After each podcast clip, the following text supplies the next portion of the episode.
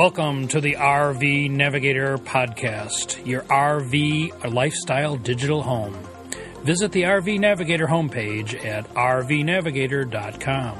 And now, here are your hosts, Ken and Martha, podcasting from their mobile RV studio that might be parked in a campground near you. Hello, this is Ken, your RV navigator. And Martha, the co pilot. And we're talking to you from our motorhome studio located Ooh, this the month portable studio. in Titusville, Florida. And if you are feeling some echoes, we have done our best to remove them, but perhaps they are a function of our spacious new motorhome with Oh, four yes. slide outs and all the living space that we have to and very hard reverberate surface in. and very hard surfaces. Um, we should probably mention that we've had a lot of comments about the New Year's Eve show, and maybe I had a little bit too much champagne. Maybe. But that's New Year's Eve, and we are now here on a very sunny day. Very happy to be in Florida. We um, are always feeling lucky with the retired lifestyle that we lead, but at the moment we are feeling extra lucky that we headed toward Florida, which seems to have been the best warm weather choice Yeah, thus that- far this winter Tucson in, doesn't seem to be that good in the United year. States. And the Rio Grande Valley, which is another favorite spot of ours, has Although we were going to go play tennis this morning, but due to the very cold temperatures, below 50. Well, it was almost below 40, so. But we have been using the heat, and we have enjoyed, by the way, the Oasis heat at the campground that we're staying in doesn't charge us for electricity, so we can heat ourselves without the heat pumps. And with the heat pumps, I've always had a question because if it goes below 40, I've always uh, felt that you should turn on the standard heat because heat pumps are lose efficiency below 40, so they don't give off much heat. Whereas the Oasis just keeps on pumping out the heat regardless of the outdoor temperature. And when we don't burn diesel in the Oasis, we can run it on the electricity. So that's a very nice option. Plus the very nice uh, the registers, each one individually controlled. We like the Oasis. It's fairly quiet, although not as quiet as it could be, but much quieter than the propane furnaces on most motorhomes and most coaches. And I feel compelled to add that we really are not taxing it here, being in Central Florida. Well, we never really tax it. Um, we have to laugh when we watch weather forecast here every day. The forecasters spend about three fourths of the of their time on air talking about what's going on somewhere north where it's really miserable right now. Uh, the nor- nor'easter has just been going through Boston, and they have been getting a lot of snow and cold and having a bad Inches time, and feet of snow. Having a bad time of it. And here they spend about two seconds saying, "Well, it'll be a little cooler tomorrow," and there's a twenty percent chance of rain. That's about it. Twenty percent. Oh no, that's terrible. It might- actually rain here. But nevertheless, I have felt w- very warm and cozy in the new motorhome with the Oasis heat. Um, we have numerous things that we can do to make ourselves warm, including our heated bed pad that I think we talked about about a year ago, and I haven't had to turn it on since we left home. I can just hear our listeners now. How sad they are for us and our the plight of our situation. Here we are in cold, cold Florida, just No, we're suffering. It's great here. Not at Well, all. then you want to talk about all the heat and stuff. no, the things that I haven't had to use. Uh huh. Because the Oasis heat is good. That's what you said. All right. I'm, So ju- I'm just agreeing with you. Get used to it. Okay, shocker. So we uh, arrived, as you know, uh, in right around uh, the first of the year, and now it's February first, and so we've done a lot this month that I think will be of interest to our listeners. Our first big adventure after staying in Fort Pierce for a couple of weeks, which we didn't do much except recover from the cold, And wax the rig. That took a while. but it does look nice now. It does. and it has uh, no no scrapes from the trees, which the other one had. So I'm Well, I'm- not yet anyway. didn't get any new ones anyway. And of course, it has been performing very well for our entire trip so far. So we went to the Tampa Super Show, which of course we have been to several times, but as RV developments happen, we like to see what's going on in the RV world. The Tampa Super Show is a place to go, which has a lot of appeal. If you are buying, or if you're just a current owner and looking for new cool stuff. I would say, even though her, the Hershey RV show says it's the biggest in the nation, that the Tampa Super Show felt much bigger to me. But I would also have to say, as someone who wasn't in the market for a new rig and was only looking at them out of general interest, that the RV show that we attended in Quartzsite was stronger in terms of vendors. Yeah. Cool so, stuff, right. depending on what your issues are when you go to one of these shows, certainly when we were still living in Chicago and working full time, I would go to the RV show in Chicago just because it gave me hope that Yeah, someday yeah, the yeah. winter would go away. absolutely. But if you're free to move around the country as we are, they all have a different personality. I guess that's what I'm saying. Uh-huh. And the Super Show is uh, a, a nice place because it's easy to camp there, and they have uh, lots of space, and you're right on the grounds, and so you can really take full advantage of uh, the show. I have a little blurb here. Organizers could not be more pleased with the results of the 2015 Tampa RV show after the previous uh, record attendance was shattered. More than 63,200 people walked through the gate this year, which is 11% higher than the record 56,953 set at the 2014 show. There were about 1,250 units on display, along with more than 200 exhibitor booths scattered throughout the show grounds. Another 800 RVs were parked on the rally grounds, including us, and 150 were parked in the official campground at the Florida State Fairgrounds. I would say if you're pressed on time and you wanted to do a good job of the show, you would need at least two days. Yes, so think so. camping at the Super Show was a wonderful way to see it, and we were there for five days, so Right. we didn't kill ourselves seeing everything all at once. And we had friends who tried to come last Right. minute with So their you- motorhome, and they were not allowed in because So it was full. So we were among the 800 that were parked in a field and uh, had generator power from this large generator that was powering multiple RVs. And good garbage service. That, Good garbage those service. were the amenities provided. And we were a little worried because it was uh, we park on grass, and ooh, that always makes me nervous. And there were lots of RVs our size there, so we went onto the grass, and it rained. But then towards the end of the week, it got nice and sunny and dried out, and so we had no trouble leaving. And actually, nobody got stuck that I saw, so the mud had uh, subsided. Even though there were some pretty big ruts as we drove in. And I would also give kudos to the parking Uh-huh. crew. We've been to a number of these shows over the years, and sometimes you can wait an ungodly amount of time for them to figure out where they're going to put you. But the people who I think were all volunteers um, had a plan and knew where each site was located in the grass so that we would all end up near an electric outlet once the lines were put down.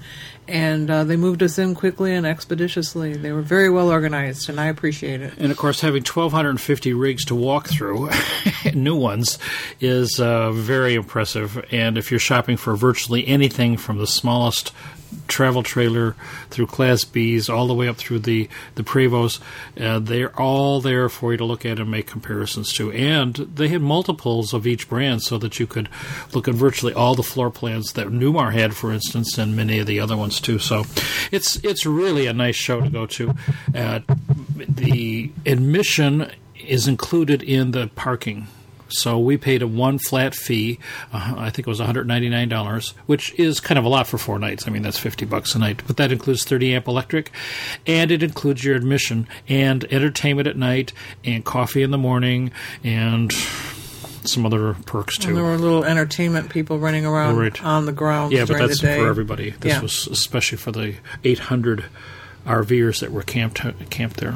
And it was a nice mix of geezers like us and young families, and a nice mix of very small Rigs. rigs Yeah, to um, yeah. gigantonormous ones, and everything in between. You know, one of the biggest questions I think we get as we uh, moving to a 43 footer, which is a monster of a machine. There's no question about that.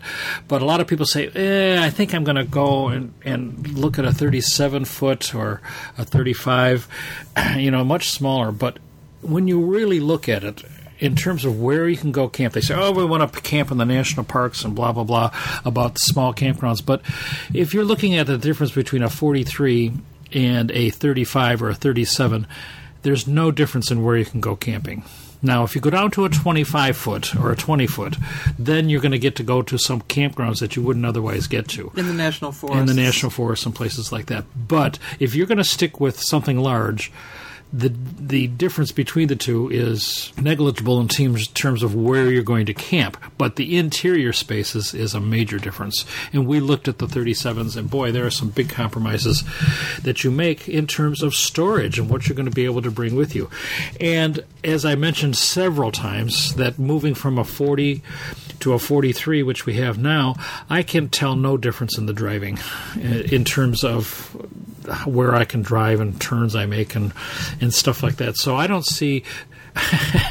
Uh, people say I'm going to downsize by getting a 35, and I just don't think that downsizing to a 35 is really downsizing or a 37. What It's- about gas or diesel mileage? I don't think there's a lot of difference. I mean, I actually, as we've pointed out, this coach gets better gas But mileage. But that's because it's newer and has Yeah, yeah. moderner. Yes, but still, I, I don't know what a 35 gets, but it's certainly as a as a type of motorhome, they're much cheaper. So a 37, you know, if you have to, if you're budget conscious, then you might want to look at a 37. But that would be the only reason. I, I wouldn't look at a 37 because it's smaller. In terms, In of where of- you can camp. in terms of where you That's really the way go, what yeah. you're saying. Yeah. I was surprised when we wandered around in the larger rigs that I could Yeah. almost tell how big they were without looking at Really? the sign on the door because there were certain features that the big ones had that the Uh-huh. small ones did not. Um, in particular, um, a pantry in the kitchen, how much counter Uh-huh, space there was for cooking, uh, whether you had enough closet space for clothing, whether it included a washer dryer unit of some kind. Um, clearly, when you have a smaller rig, you can't have those things, and that's something that you have to weigh in terms of what's important and this is getting you. to be more and more common in the fifth wheels the island kitchen and the washer dryer and what's really coming along is the residential fridge in a fifth wheel And some of them even had uh, residential stove oven combinations like I have at home, which we don't have Which I was surprised to see. Uh, it takes up a lot of space and weight, and wouldn't be worth it to me. Uh-huh. Although I would certainly like a better oven for baking. and that was the big advantage to the stove because the burners are about the same but the the big regular regulation You oven could do decent cooking and baking in on, in that oven. so is that why we have problems with cooking We have no problems with cooking. We just can't offer the complete array of menu Oh. options that we can at home. That would be the best way to say it.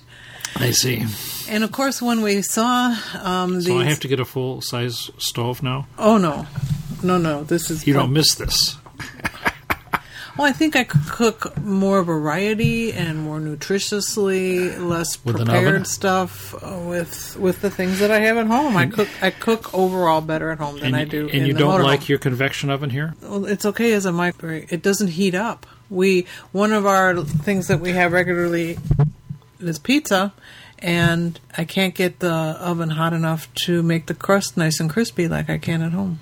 So of course, when we saw these residential fridges in the fifth wheels, we were a little bit surprised because we have eight honking big batteries in our motorhome that Ken tells me are a lot of work to keep and probably will need to be replaced and check the fluid levels and, $100. and keep them fully operational.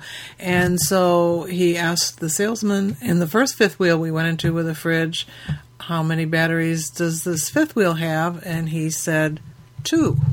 too. And then the next question was, how long can you boondock this um, gets with me. this fifth wheel, not This- plugging in, just running off the batteries with this residential fridge? And his answer was Was five weeks. yes. And we almost had And to this guy, down on the and couch. this guy. Oh, I feel a rant coming on.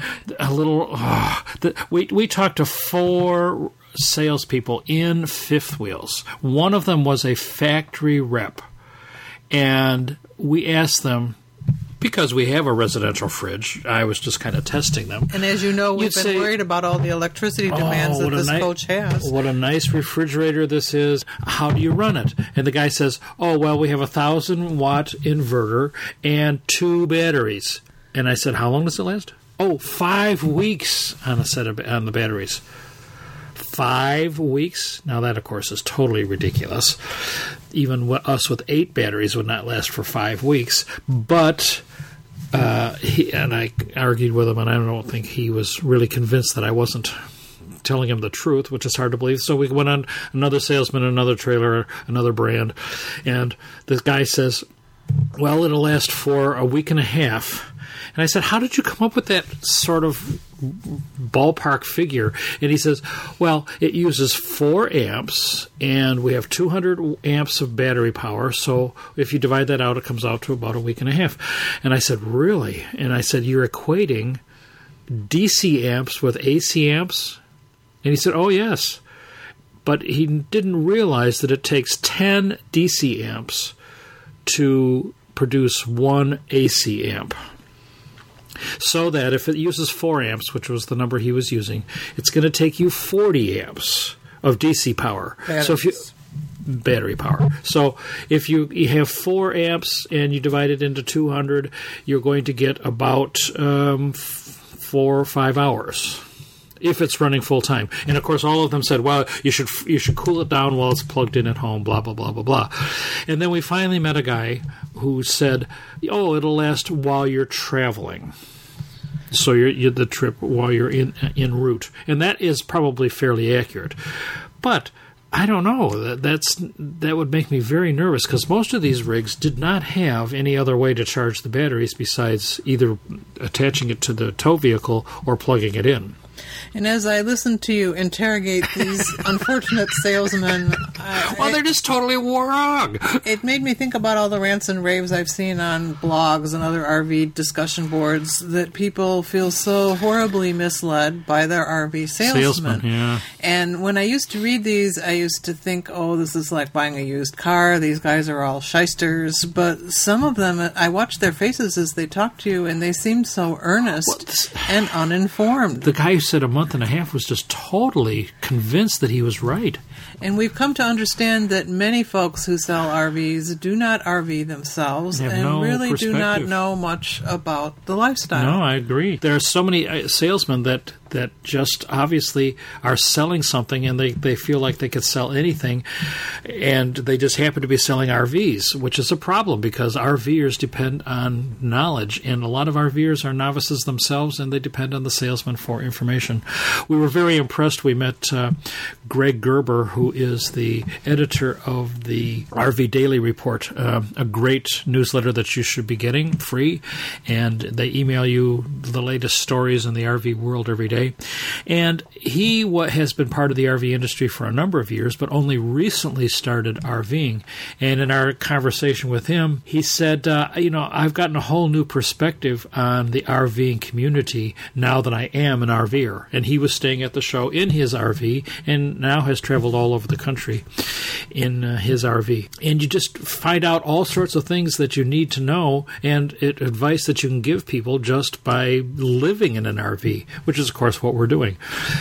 And it kind of makes us feel sad when we see uh, full timers in particular who think of themselves as RV experts because they are in an RV all the time that get asked the question by newbies, well, what should I buy? Yeah. And inevitably the answer is that you should buy what I bought because that's what you have experience with Right. and that's what you know. I don't want to toot our own horns, but we're old and over the years we've camped in a tent, we've done a conversion van, we've done a trailer, we've had a fifth wheel, we've had now our second motorhome, and we know from our experience good and bad points in our experience for why you would want to buy one or another of these. Obviously, it's still a personal experience that everybody has to figure out for themselves, but I guess I'm saying if you're buying an RV and you never have before, really work hard on doing as much research as you can. Don't rely on the salesman. Don't rely on somebody you know who has only camped in one kind of rig because their information base is pretty limited. very limited.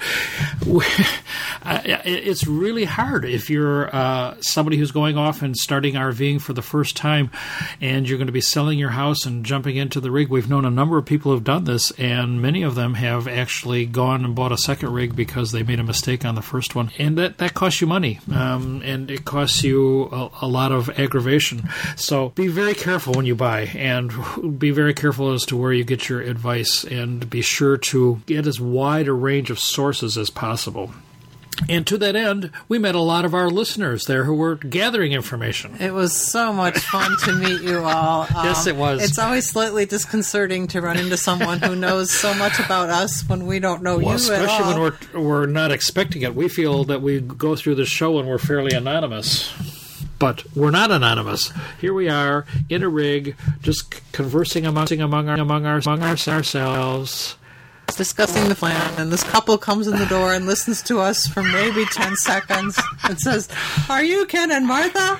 And we dropped our jaws because it wasn't that they knew our faces, but No. they certainly recognized our voices. And if we had to been talking among ourselves, they would never have they would have passed on by.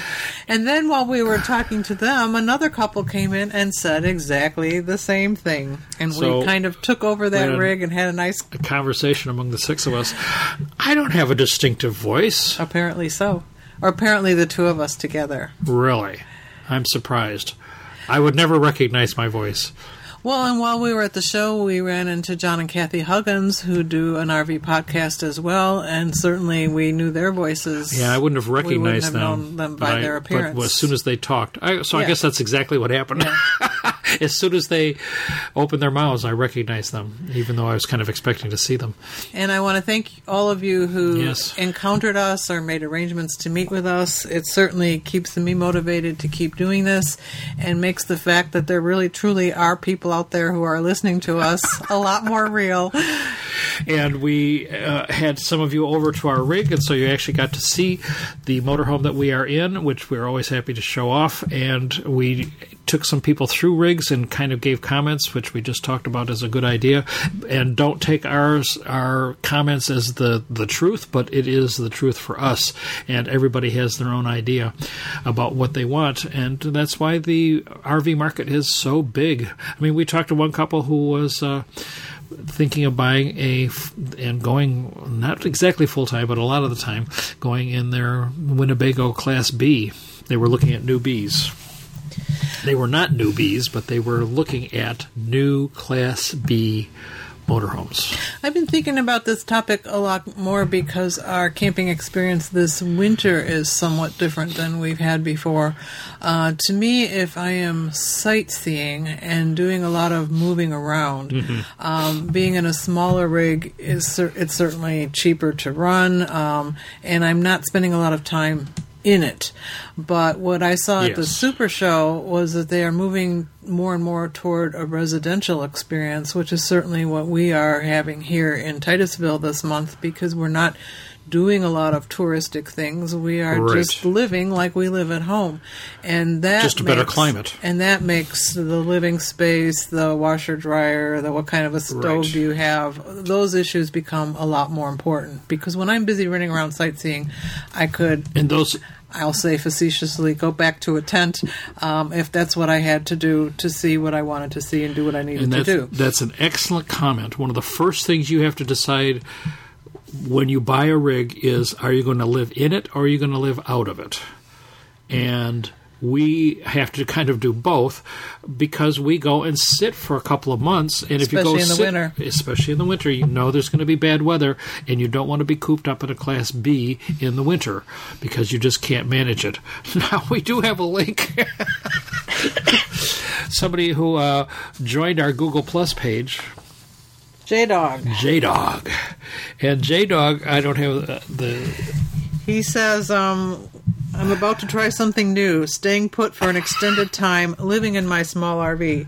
Living in an RV is not something new or novel. Lots of folks do it. Full timers do it all the time. I've done a fair amount of traveling in RVs, and over the last few years, I've spent the equivalent of several months away from home living on the road in my RV. But it's been living on the road, which involves a lot of travel, sightseeing, and moving to a new Which campsite means he's been living out of his RV. every few days. So this winter, he's somewhere in Florida here with us, Right. with his wife, right. Staying and he put. doesn't always travel with his wife. and and you will put up the link to his blog, which I would like to keep an eye on to see. Well, what else does he say? The only vehicle we'll have is the RV. There's no car for 10 plus weeks. My wife's nickname is Runaround Annie because of her constant bebopping around in her car to visit friends and shopping. We'll see how Runaround does being grounded with just a bike and occasional untethering of the RV. We bought bikes, so we're planning to use them, walking and public transit for much of our getting around. This will be a change for a couple of 60 year olds used to driving to most, most places and should be good for our exercise regime. And I want to add to what he has written here that it makes such a difference where you are. Uh-huh. Because in our Fort Pierce campground, we didn't hardly take the bikes out because as soon as you left the campground, the bike. The roads had Yeah, no right. shoulders. Um, it felt very unsafe to be biking. So bikes are essential to bring along, but they can't be trusted They're to limited. be it's limited where you the can use them safely. J Dog. Do you want me to read Yes. more? The RV has all the cooking essentials, stove and micro, but doesn't have an oven or a big cooking area. Meals will have to stay simple, and hopefully we can do some cooking outside. Yeah, that's something that's really hit me over the years. Is the area is as important as the utensils? Because if you don't have anywhere to put stuff while you're working on it, or serve stuff when you're done. Uh, that really cramps your style. Um, I used to do a lot more one pot meals right, for right. that reason. And the the nice slide out island that we have uh, for extra counter space is very nice to have. I very much appreciate that. And then he writes, we could only bring about a week's worth of clothes. Yeah, that's true. Those closets are small. Oh, and a bee? we'll see. It is a bee, right? We'll see how we do wearing the same set of clothes for weeks on end. At least we will recognize each other. He's got a sense of humor. The only Yes, he does. toys I've brought are cameras, laptop, bike, and a mandolin. I can easily entertain myself taking pictures, shooting videos, writing, biking, and learning new songs, but I'm not sure what my wife brought. The nonstop texting, listening to her iPod, playing Farmville, playing Candy Crush, and Words with Friends keeps her entertained at home, and these should still work while we are in Florida. Maybe. I would love to hear her side of this Yes. story. well, And then he says we need to remember to take some solo downtime. I love my wife, but sometimes I need some male bonding. So I think a lot of people need some away time as much as they love each other. so dear listener, you want to uh, read this blog and then blog. and then uh, listen to us, and you'll get the two sides of the RVing story: the small RV and then the large RV, and we'll see which lifestyle is most suitable for you. And you know, we don't make that that judgment for anybody else.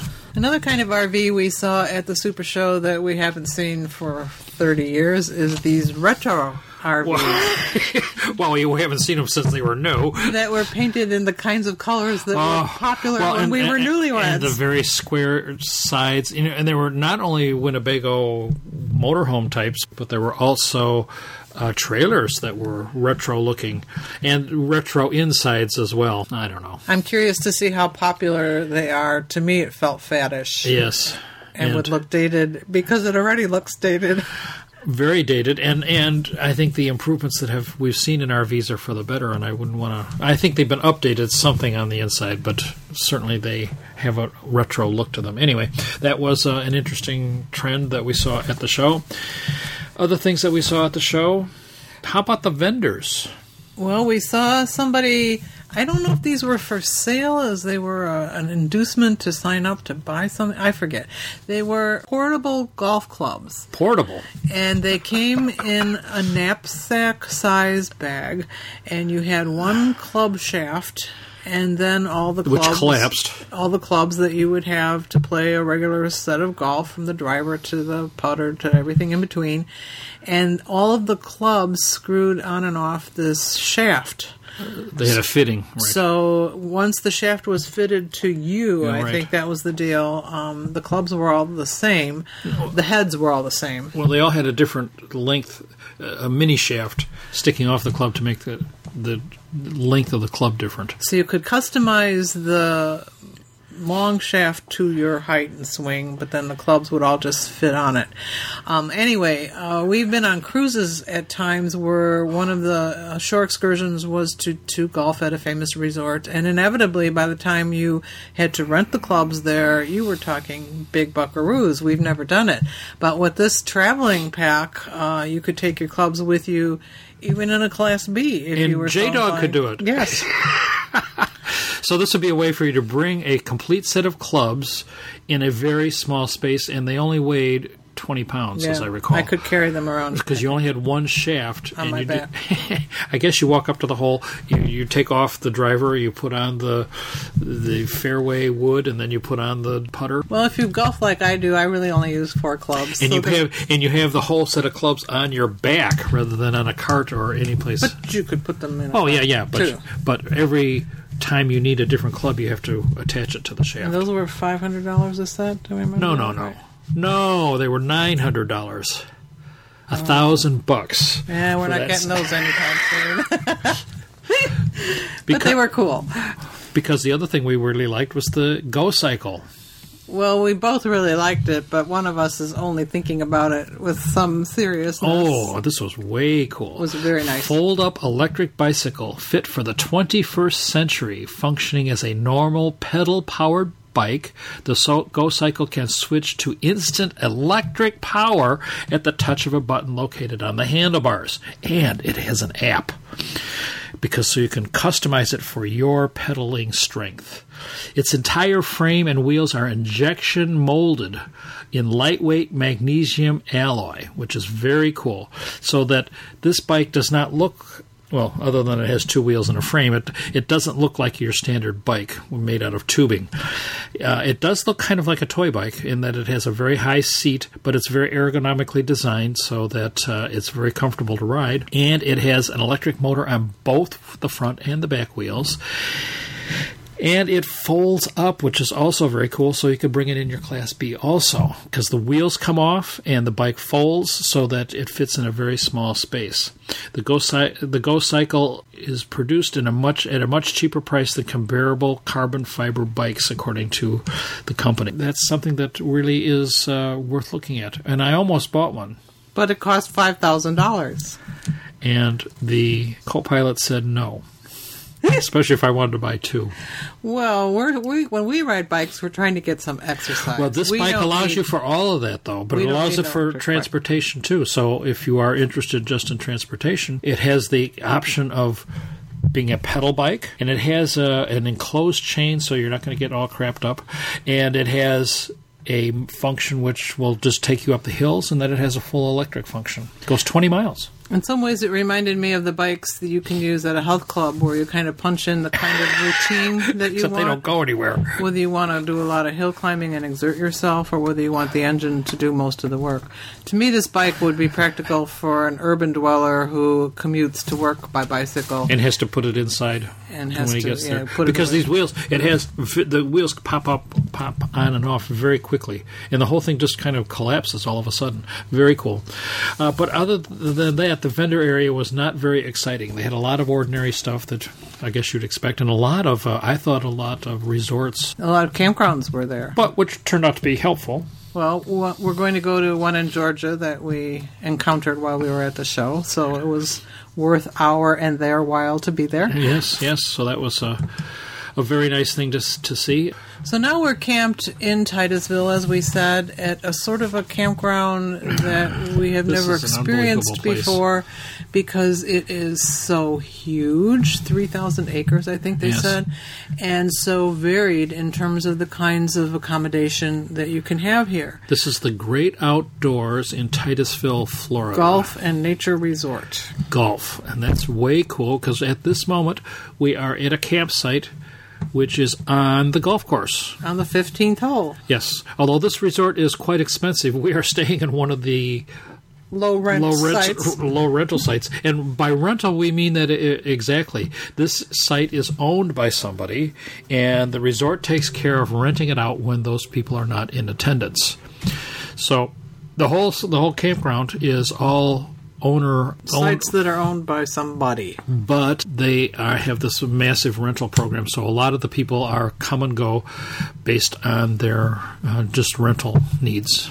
So, as an owner of a site here, you can choose to rent it out, or you can take it off the market and just keep it for yourself. That's up to you. And all the rental sites are in a pool, so they share the proceeds whether your individual site is rented or not. And many of the sites uh, have much more to them than ours, which has a shed, which we can't get into, it's locked, and a picnic table and But we a have a pad. Count, very, ni- but it's a very nice site. It's it's large and Yeah, they're a little more spacious and than long and a very nice pad and excellent connections in terms of the utilities. But most of the sites have some sort of buildings on them in addition to the pad. And a lot of campgrounds, especially in Florida and Arizona, have buildings on them where people buy some sort of a mobile home or Yeah. double wide. People who maybe used to camp or store their camper in a parking lot nearby. But this place is a lot more elaborate in that most of the homes have huge RV garages attached to them. Um, or breezeways, maybe is a better way to describe some of them.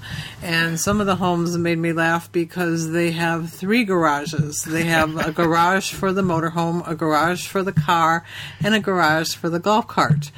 And we've been in many campgrounds where people tool around in golf carts. In my mind, it wasn't necessary. Um, our bikes were more than sufficient. But in our campsite here, we are um, almost three miles from the entrance, and we are nowhere near the end. Three miles from the entrance. We are nowhere near the end of the campground, so if you wanted to uh, lug some groceries or carry something more than a knapsack on your bike, you would need a golf cart.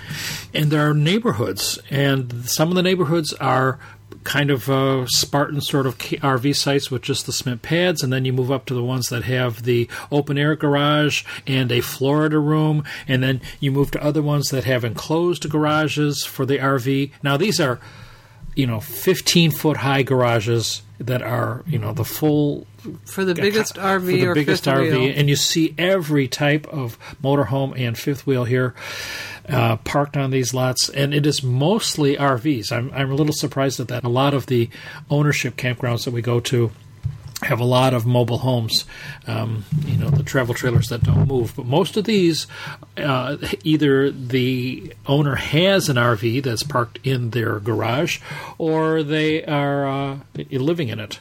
So sometimes these are nice because you can get ones that, as she mentioned, that have. Uh, you know, three bedrooms and four baths and a pool out and back and an RV parking place, which you'd live in the house and you would keep the RV for travel.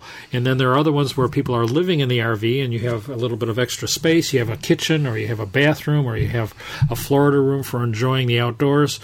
And then the RV is there. Uh, you may sleep in it.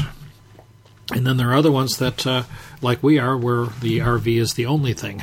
And of course, ours we're renting ours. So, and this place is expensive, I've seen but it is a full service campground. I've seen residents here from as far away as Newfoundland and Alaska, so it doesn't have the mostly East Coast feeling that some of the Florida campgrounds do. Uh, and something you can never tell unless you're really at a campground for a while is that the people seem friendly to folks Yes. like us that are passing through. Um, Yes. When you go to Not campgrounds right. that a lot of people live at, it's understandable. They make friends with the people that they see all the time, and they don't need more friends, and they're not very inclusive. Where we haven't gotten that feeling here. No, not at all. For as big as it is, it has many activities, but not that many activities, Uh-huh. is what I would say. It's it's huge though, and it has two restaurants. It has, uh, of course, a post office. It has an RV sales place. And a repair And a place. repair You're thinking place. about getting an installation done yes, here. yes, and you know the uh, all the, the an auditorium and pools and athletic places and an 18 hole golf course, Where you can play which is at a reasonable price. at a reasonable price, which is also kind of a shocker. This place is very popular and it is very large.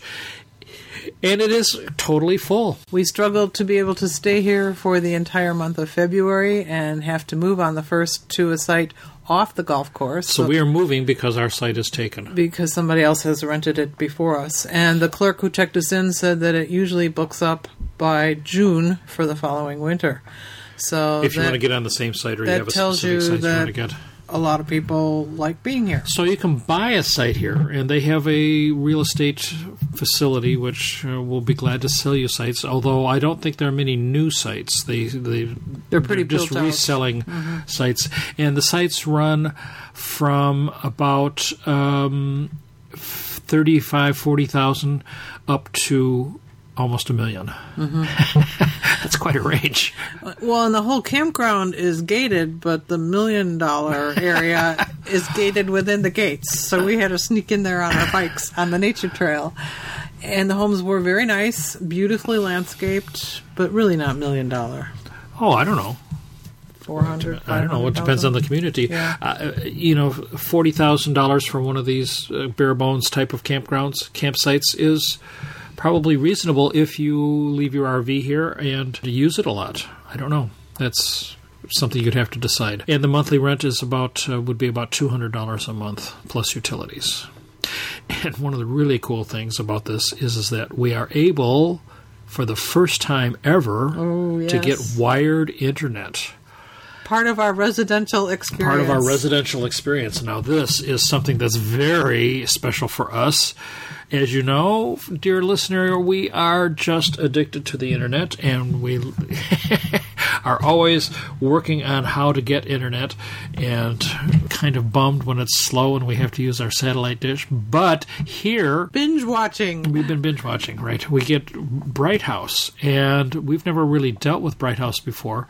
I think they have a very nice approach. You go down to the Bright House office, you pick up a cable modem.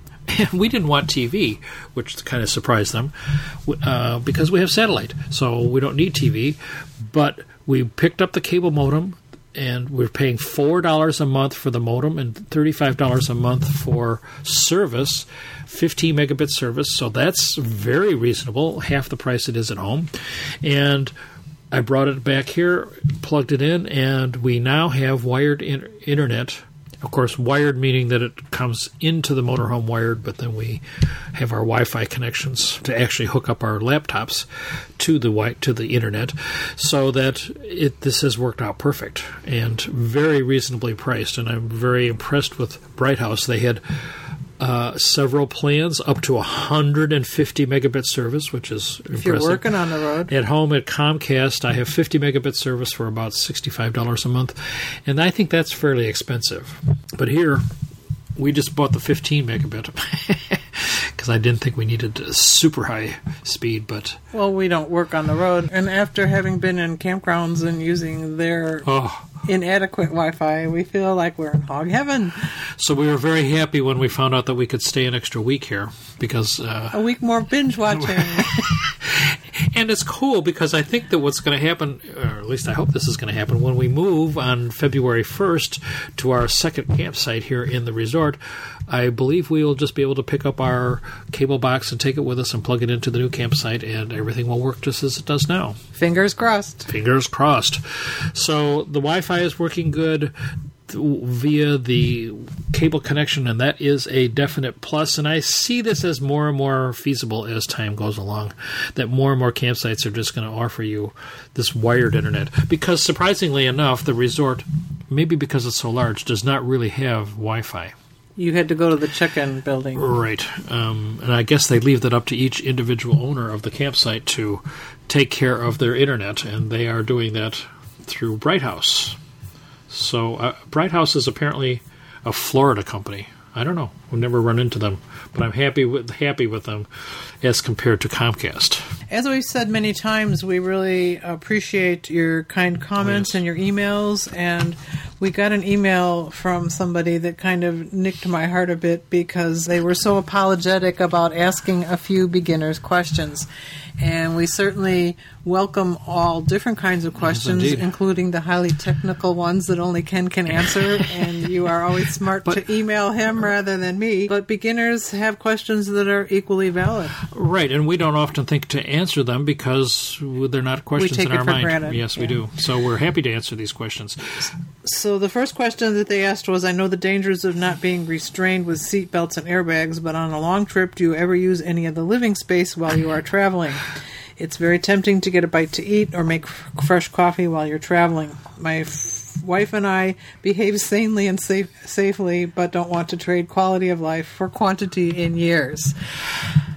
I think I can answer this question because poor Ken is always um, Built it in. belted in, driving us down the road.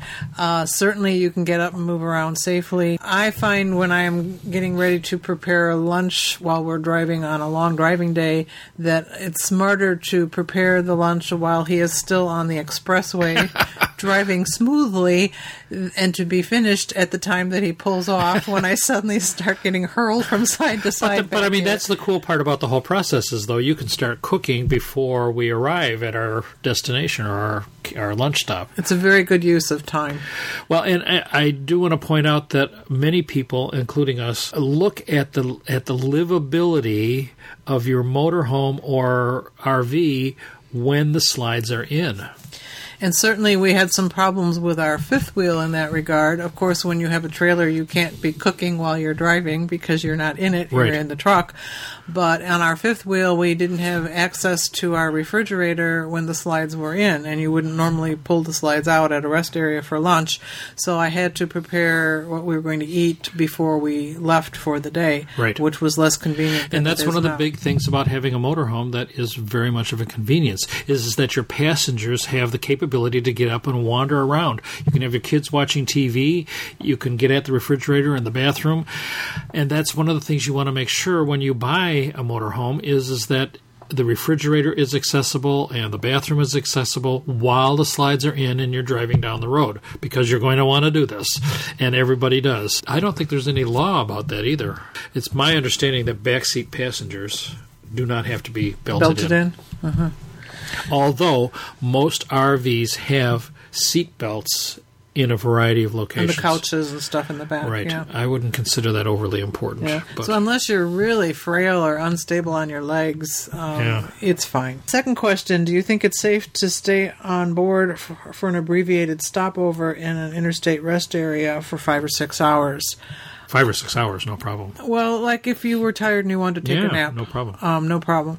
I mean, Any, I- any interstate does that. Occasionally, you read stories about somebody getting mugged or something, but I think the media in our country overdoes it in terms of the scary stories Yes, that it tells you and makes you afraid to travel anywhere.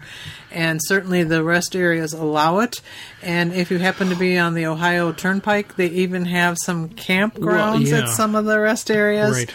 Uh, generally, you're not allowed to stay overnight. Um, No, I wouldn't say that. check it depends on the state. check the states. But, But for five, or six, hours, is not, and you'll see truckers doing this all the time. They're taking a nap in their rig. The time frame you're talking about in this question is no problem at all. It's the overnight stay that we would question. Um, we would rarely stay in a in a rest area overnight, but that's not because I don't know. some post that they don't allow it. yeah, it some- depends. yeah, it, it depends on the state. We would be more likely to stay at a truck stop overnight if we had to do that sort of thing. Question number three is Do you know of if any states require you to stop in way stations? no, you don't never have to stop at a way station. And that's because you're not a commercial vehicle and you don't weigh enough. I mean, our motorhome weighs 37,000 pounds, but a truck in our size would weigh much, would weigh double that. The bottom line is, is that you never have to stop at a way station, although sometimes you might like to because you'd like to know how much you weigh. I don't know what the, I've often wondered if I. What would happen if you did? Well, if I did, I'd just, just like to know how much we weigh. Although I did have us uh, recently weighed and, you know, all four corners and that sort of stuff. That's something that you should do as an RVer, but you certainly don't have to do it at uh, along the At highway. the official state station. So it's really nice to kind of zip by those places where the trucks are all lined up and waiting to be weighed. So, Bill, we thank you for your questions. They were not dumb questions, they were newbie questions and well worth asking. Yes, indeed. Who's going full time? The majority of RV owners and full time travelers are still old, older baby boomers, but nomads aged 35 to 54 are the fastest growing segment of RVers. Hmm. Many of them are buying uh, RVs for family vacations, but increasingly a large segment of couples, singles, and families are going full time RVing long before their working days are over. And why is that? because you can work on the road and it's an exciting lifestyle. The upside of full time RVing when you're young cost of living can be lower than the sticks and bricks house. You'll build a strong relationship with your family, kids, and partner. Or kill each other. Oops, that could be. So, J Dog, we'll have to hear how your story goes. It's easy to get outdoors and seeing different places for a fraction of the cost. And we definitely agree with that one. You're more likely to participate in activities that you might not attempt when you are older. Yeah, Really? like bungee, Zip lining? bungee jumping, and Yeah, Yeah. but you can do that. You don't have to RV to do that. Nomads work but you're more likely to do it when you're young. nomads work independently from the most beautiful spots in the world. Now, of course, the only better thing than, than those things is the fact that you don't have to work while you're at those beautiful spots like we are. When you're a geezer. Yes, indeed. The downside of full time RVing when you're young. Learning to live in tight spaces with loved ones. Eh, I can see that. Losing out on financial benefits of climbing the corporate ladder. I suppose if you're an independent contractor, that's a problem. Unrelated and inconsistent income streams sometimes mean working harder than you're used to. Internet connectivity can be slow and expensive. Well, we just finished talking about that. Yes, indeed. Kids may not enjoy the constant change such as as much as parents. Yeah, that could be a problem. Anyway, if you'd like to read this article, please go to our web notes page for this episode, and we will provide you with a link. Our final link um, is uh, the results of a poll that was given to people about their favorite RV destination in our country. And I would certainly concur with the choice that the voters made, which is southern Utah. Oh, just Utah. Just Utah. Okay. I think southern Utah. Well, yes, but Because it has five national parks, seven national monuments, two national recreation areas, one historic national historic site, and 43 state parks. and over 23 million acres of public lands. Utah doesn't get the kind of the does not have the buzz of Arizona or Colorado or maybe even Montana with Yellowstone, but Utah has a, a wide range of very interesting national, state, and touristic tour- stuff. tour stops we have, and you can even spend the winter there down in St. George. It's pretty nice uh, all year round or at least in the winter. So that it's a very nice state to be in, and has lakes and has scenic spots and national parks, and so we can pretty much concur, with that. yeah. yeah. Because that's something people always ask us. Yes. Where would you go? Yeah. What, where's your favorite? Utah is one you want to go back to a time and time again as you travel the United States, and maybe next year when we'll be heading out west again, We'll spend some quality time there. and we will be back in Tucson, and we're looking ahead to the future. So it sounds good. So, dear listeners, that's all for the month of February. We've really enjoyed talking about the Super Show and our Florida experiences with you. And we are so happy that we will be able to upload this podcast quickly and easily with Ooh, our wonderful internet connection. speed. And will you be able to do the next one before we leave at the end of February? Absolutely. And next month we will be talking about all the exciting things that go on in Titusville, Florida, including space launches, including picnics, including all sorts of I need to go to the beach. beach experiences, the Canaverals National Seashore. If you want to know anything about the Atlantic coast of Florida, you'll have to listen to the next podcast because it will all be there. Really, we're going to do it all. Yep, you betcha. Okay, dear listeners, we will see you at a camp. Well, hopefully in this campground next month. If you're in Titusville, stop in to the Great Outdoors RV and re- Golf, Golf and Resort. Nature Resort. Okay. Thanks for listening. We'll talk to you next month. Bye for now.